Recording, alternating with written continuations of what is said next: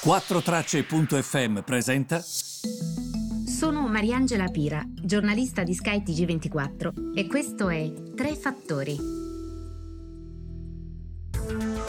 Divertente è che siamo andati ovviamente a Bruxelles a piagna e miseria per prendere il cosiddetto Recovery Fund e che ci sono stati momenti in cui si criticavano le istituzioni europee per il fatto che c'era la possibilità che questo Recovery Fund non venisse dato. Adesso ce l'abbiamo, siamo, che, siamo il paese che l'ha chiesto più di tutti, ha chiesto più di tutti anche la componente che non va restituita, cioè i soldi dati non in quanto prestiti, seppur al minimo, ma in quanto sussidi. Eppure siamo lì che facciamo la crisi di governo, quando dovremmo pensare a come pian- Pensate che tre giorni fa ho moderato questo convegno e uno dei temi emersi è che eh, c'era a volte poca competenza nel sapere come spendere questi soldi, a volte c'erano dei problemi anche dal punto di vista dei prezzi, quindi si faticava a trovare le imprese che potessero partecipare alle gare, quindi problemi anche se ci pensate gravi, perché uno poi si chiede, ma questi soldi del cosiddetto PNRR, che sono importanti e che potrebbero di fatto cambiare in futuro la cornice del nostro paese, quindi preparando infrastrutture, pianificando riforme, eh, dove andranno a finire? Se c'è questa impreparazione, questo problema dei costi, il problema del conflitto che ovviamente sta acuendo il problema dei costi.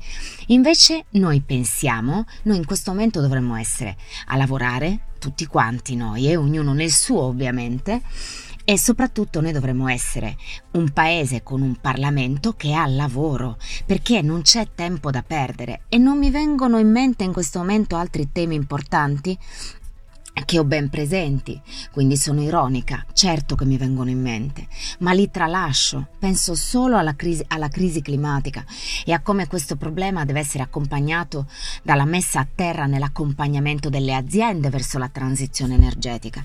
Abbiamo tanti di quei problemi da risolvere che basterebbe solo questo a mettersi le mani nei capelli, ma no, il problema da noi è la cadrega e il fatto che comunque ognuno deve garantirsi un suo spazio, un, un essere protagonista sempre.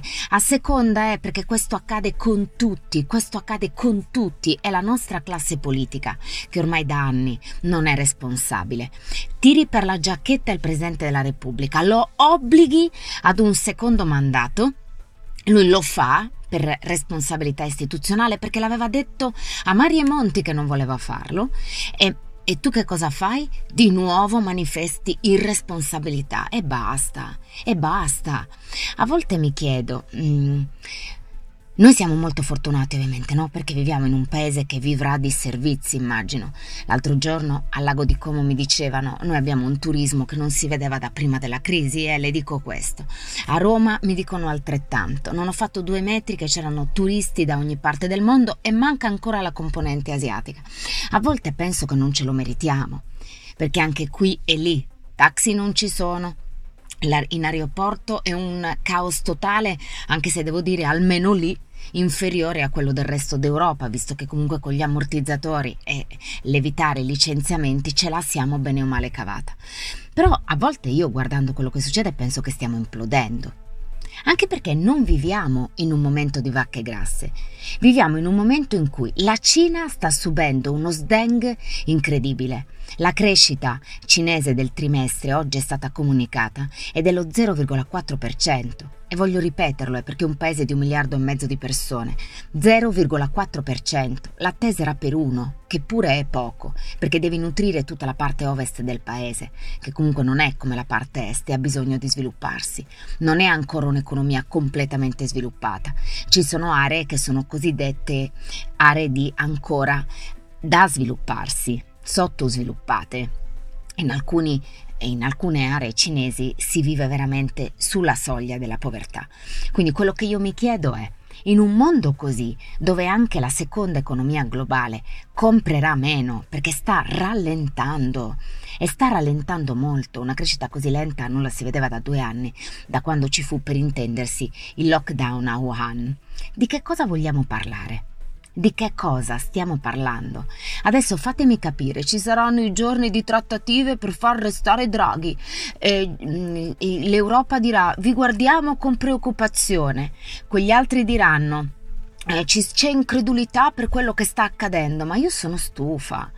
Ma è possibile che non siamo in grado di avere un paese con una legislatura che duri e che lavori tranquilla senza questi problemi di asilo? Tra l'altro questa crisi non è stata neanche inscenata, voi mi direte, da un grave problema politico, no, da un impuntarsi su delle cose. Anche lì io mi chiedo, c'è un documento Draghi e Conte vedono questo documento. Draghi dice c'è sinergia sulla gran parte di questi punti, ma allora perché gliel'hai presentato il documento? Se ti ho detto che c'è sinergia, il documento cos'era? Era una finta? Ehm è proprio. Mm, e poi anche questa cosa qui lo fai dimettere, poi ci sono i giorni di trattative per farlo restare. Eh, nel centrodestra si parla già di elezioni. Abbiamo questi soldi, non ci verranno date le varie tranche se noi non, non avremo la messa a terra dei progetti e non mm, faremo ciò che abbiamo promesso. Lo spread ovviamente schizza verso l'alto perché lo spread non guarda a chi c'è al governo a chi non c'è. Quando vede un'instabilità, noi dobbiamo sempre pensare che non viviamo nel nostro mondo di Lilliput, ma viviamo in un mondo globalizzato, mm-hmm. dove ci sono gli investitori che ci prestano dei soldi. Quei soldi li prestano quando vedono un esecutivo che è stabile, se vedono un esecutivo, chiunque sia la guida, perché lo spread era sceso anche con Conte, bisogna essere onesti e bisogna dire le cose come stanno partendo sempre dai dati. Quindi lo spread se deve scendere scende, anche se c'è uno che ad uno può essere più o meno inviso. Quello che dico è hanno bisogno di stabilità gli investitori istituzionali perché noi siamo un paese indebitato e non abbiamo soldi nostri. Lo vogliamo capire sì o no? I soldi che noi usiamo per pagare la scuola, per pagare la sanità, li prendiamo in prestito, perché non sono soldi che abbiamo.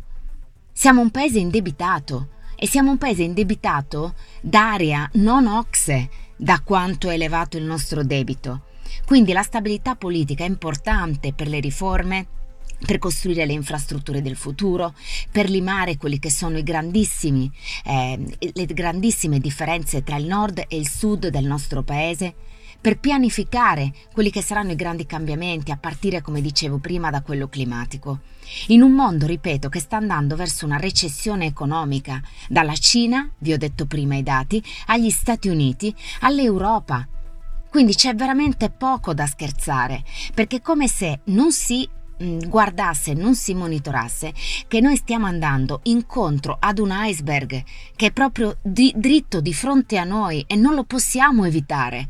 Quindi c'è poco da scherzare. Bisogna mettersi a lavorare, a lavorare, perché un ruolo politico ha dei privilegi, ma anche dei compiti, delle responsabilità. Quindi insieme a quel privilegio bisogna abbracciare anche le responsabilità che si hanno, che io e altri non abbiamo, ma non siamo neanche pagati quel tanto per averle quelle responsabilità. Ed è giusto che siano pagati perché la responsabilità è nobile, ma quella responsabilità la devi abbracciare, perché si arriva a un punto, ieri scrivevo su LinkedIn, in cui anche Giobbe, ho fatto l'esempio di Giobbe perché non cedette, non vendette l'anima al diavolo, anche Giobbe però qui secondo me si scoraggerebbe e direbbe ok, tieni l'anima, cioè perché è veramente mm, assurdo quello che sta accadendo in questo momento. È mm, molto molto molto scoraggiante. È, e la frustrazione mia, e così chiudo, perché devo andare a monitorare lo spread, grazie, eh, grazie a tutti.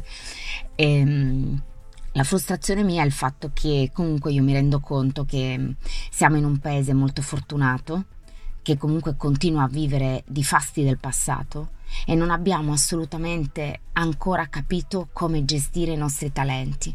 Saremmo un paese mille volte più fortunato se fossimo seri e se non fossimo la, l'armata Brancaleone, questo paese di Baluba che dimostriamo di essere ogni volta, è veramente imbarazzante.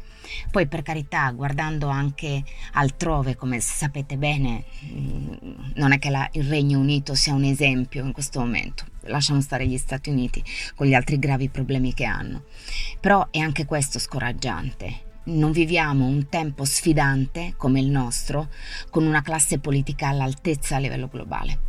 Non ci sono più gli statisti di una volta, quelli che guardano comunque alla res pubblica, al bene pubblico. Tra l'altro, lasciamo stare, poi ve ne parlerò bene la prossima settimana. Noi il 19 usciremo con uno speciale su Paolo Borsellino, perché il 19 sono i 30 anni da, dall'attentato che lo uccise e uccise la sua scorta e sinceramente io sono parte di questo speciale. E, ehm, mi viene da ridere perché penso a, lui e come paragonare, boh, non saprei neanche, anzi chiudo qui, non lo faccio neanche il paragone perché lo offenderei. E, ehm, vi ringrazio e vi saluto, eh, alla prossima, speriamo.